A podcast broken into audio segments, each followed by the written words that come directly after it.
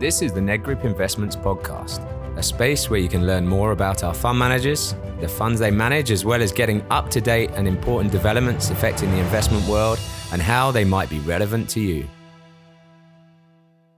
As you know, we have a relationship with BlackRock on not only on our money market and liquidity side, but also across the rest of our business, especially on the core range. And it's a wonderful relationship. The numbers BlackRock talk are, are always staggering. Phil mentioned to me yesterday that they'd had a $100 billion net inflow just into his franchise alone, just over the COVID uh, period. So we're very privileged to, to have Phil Curley on the sales side, sales director for the BlackRock liquidity strategy, and Geeta Sharma, who's the portfolio manager of the US dollar liquidity strategy that we have registered and distribute down here. We're happy to have them join us. Phil, if you can take us through your side of things and then introduce Geeta. Good morning, everyone. First, first and foremost, I hope this finds you all safe and well. Thank you very, very much for the invite again. Right, so you have us for about 10 minutes. As Sean just said, um, I'm just going to touch on the fund and give you an overview of the fund that you can access via the Nedgroup team. And then my colleague, Geeta Sharma, who, who runs the fund, she's the lead portfolio manager, is going to give you an overview of, uh, of, the market and, and the current positioning. Right, so the fund, when we talk about the fund, this is a short term money market fund. It's in dollars.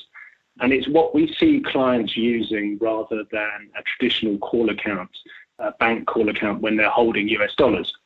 The investment objective, first and foremost, capital preservation and liquidity, but you will typically see uh, a pickup on yield um, using this fund over, over a bank account. Just a little bit about the fund because it's slightly nuanced, um, I think, to what you will be familiar with with the RAND fund. Just in terms of rating, it, it is AAA rated. It's AAA rated by Moody's, S&P, and Fitch, so the three rating agencies the framework, the regulatory framework, the fund is classed as a low volatility NAV fund, which means when working within strict criteria, the NAV of the fund will always be what? Structure, it's a UCITS fund. It's, dom- it's domiciled in Dublin, in, in Ireland, and it's importantly for you, it's Section 65 approved. The duration, the fund has a maximum weighted average maturity of 60 days and the weighted average life would be a maximum of 120 days. And then the final maximum maturity with 13 would be 13 months.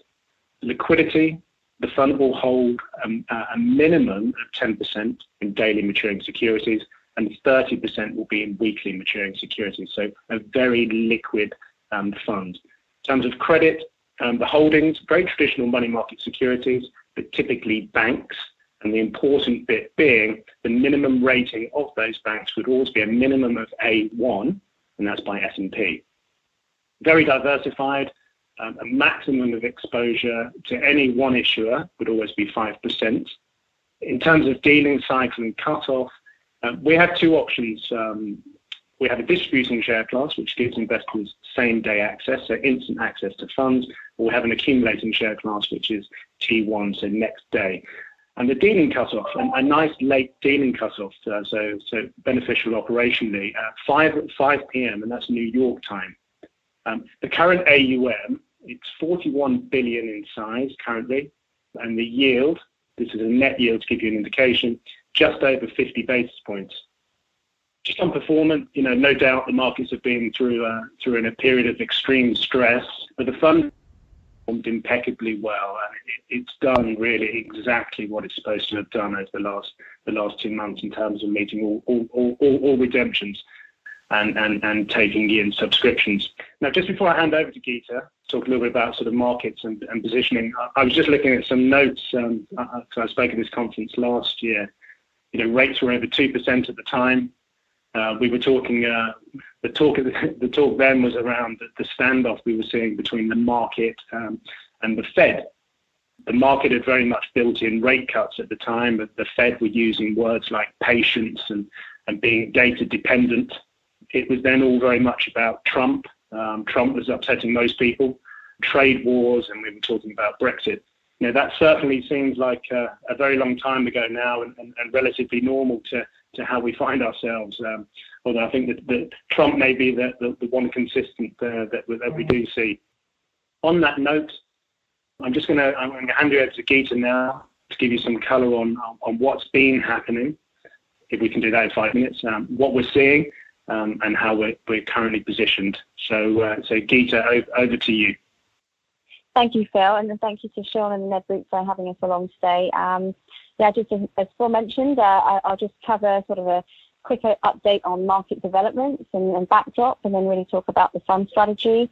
So leading with that, you know, the current market environment, unsurprisingly, is very much impacted by the fallout from COVID-19. You know, it's affecting us all in our daily lives and, and really driving markets as well. I think the key thing here is, is that the US Federal Reserve were one of the very first um, and still are a, a leading central bank in terms of a response to the current risks associated with the virus outbreak. And they've, they've done a number of things to really support markets, support businesses, and support households, recognizing that they need to do much more than just adjust policy rates. So the first thing is, is that they did adjust policy rates, and they were very quick to do this, actually cutting outside of their scheduled meetings twice in March, um, which took the Fed funds uh, target range now to 0 to 0.25%. So we are at historical lows in US interest rates, and you know, they, they feel that, that is the uh, appropriate uh, response in, in light of what's happening.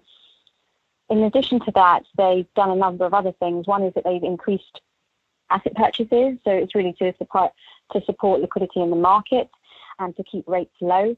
They are also they have announced and continue to highlight their you know their support to do further in this regard liquidity and credit facilities, which are really to ensure that there is, you know, super efficient market functioning given uh, the risks around the world, and also ensuring that there's support going directly to businesses and households who need access to, to, to credit at this time. And um, in addition to that, they've also uh, alleviated some of the regulatory requirements for banks and other institutions to really support the monetary transmission mechanism. So these are all tied together and we heard from Chairman Powell even yesterday. He, he gave a speech where he indicated that you know this could be around for the impact of this could be around for a lot longer, and the need to be supportive, therefore, is uh, is underlined, and, and so they would do more if required. I think for now we believe that uh, interest rate cuts that have been enacted are are at, you know are, are, limited in terms of where they could go further. They don't seem to be supportive of a negative interest rate policy. They do believe that these other facilities and what we call non-standard traditional tools are, uh, sorry, non-standard tools are preferred over the traditional tools and will be more effective in, the, in, in the results to get both employment up and inflation up towards their target levels. So what has happened as a result of all of these changes is really that US dollar yields have continued to move lower since mid March, and we're now approaching historic lows. So, one of the key measures that the market follows is three month US dollar LIBOR levels, and that is now sitting below 40 basis points and had been at you know over one, one almost one and a half percent at the end of March. So a very quick adjustment. We continue to see pressures on yields coming lower because of this accommodative stance from the central bank. And from that, for that reason, you know, the investment yields in which in which we are investing are also moving lower.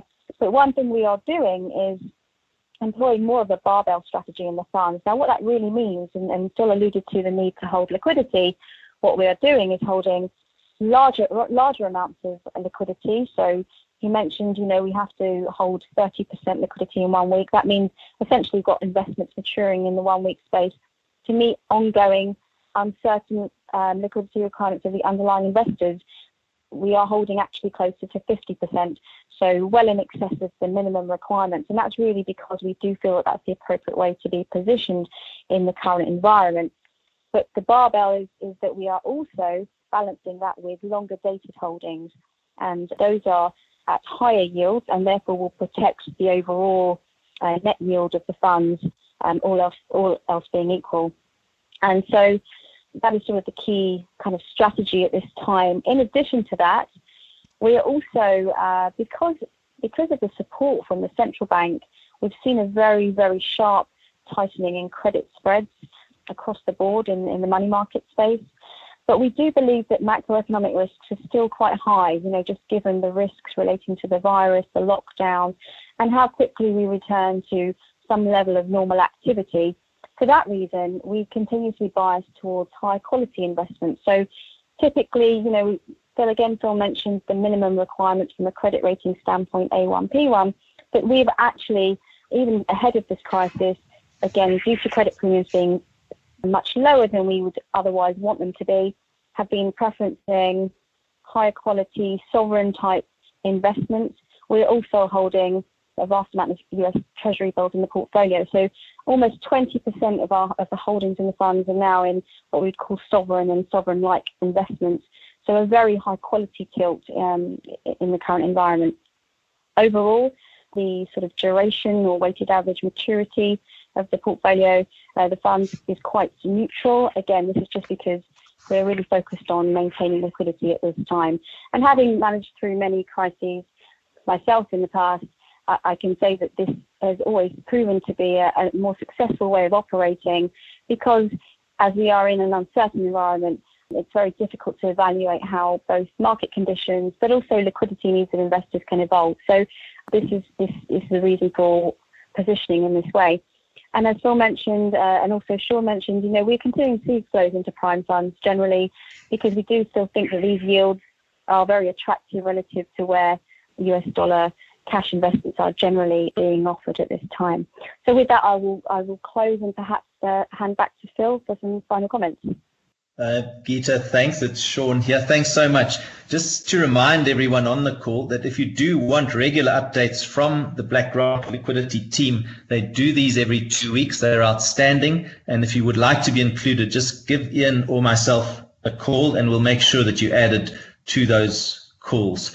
Now, as you know, Phil and Gita have been un, under lockdown, much like the rest of us down here. The difference in the UK is that the, the bottle stores are open and they're allowed to buy grog.